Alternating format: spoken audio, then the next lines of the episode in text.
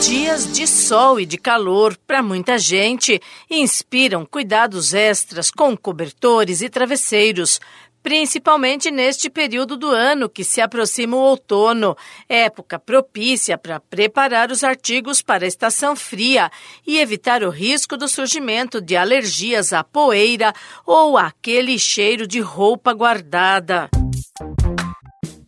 Olá, sou Bernadette Druzian e converso no Saúde e Bem-Estar com a médica Ana Caroline Della Bianco sobre os cuidados com travesseiros e almofadas para evitar os ácaros. A alergista e imunologista alerta que deixá-los ao sol não é a melhor forma de esterilização. Normalmente, geralmente, o interior dos travesseiros é, o interior é úmido, que é o ambiente ideal para o crescimento do ácaro e também de fungos e bactérias. Então, o ácaro ele gosta de lugar quente e úmido.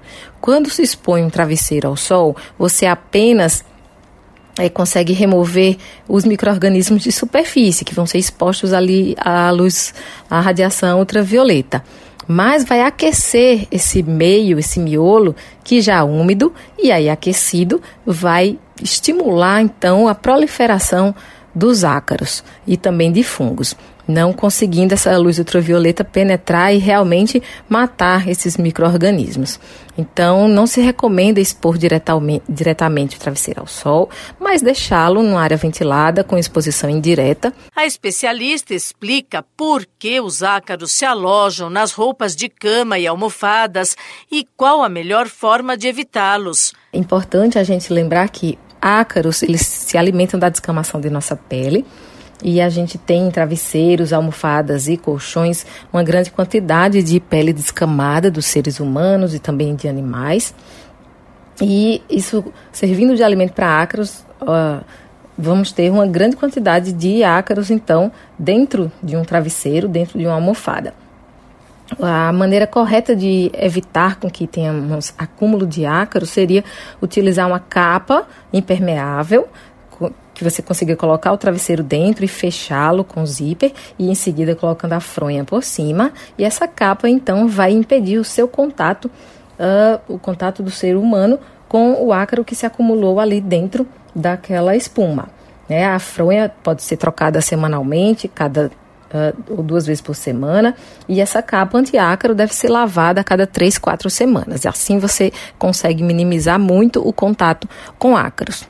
Ana Caroline Della Bianco destaca que não só os ácaros são responsáveis pelas alergias e crises de rinite. Outros micro-organismos são capazes de nos tornar alérgicos, como fungos.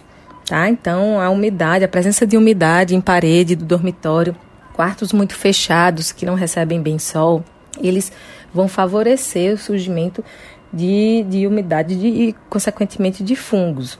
Tá? Então, também roupas guardadas muito tempo no guarda-roupa, sem ventilação, sem sol, podendo então, na pessoa que tem predisposição à alergia, desenvolver alergia a fungo.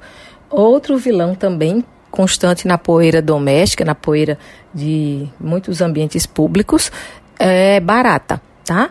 Os restinhos da casca da barata, do exoesqueleto, né?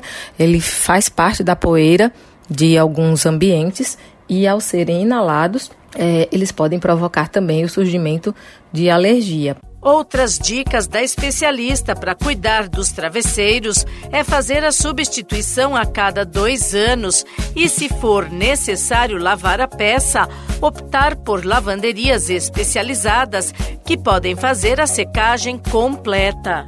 Esse podcast é uma produção da Rádio 2.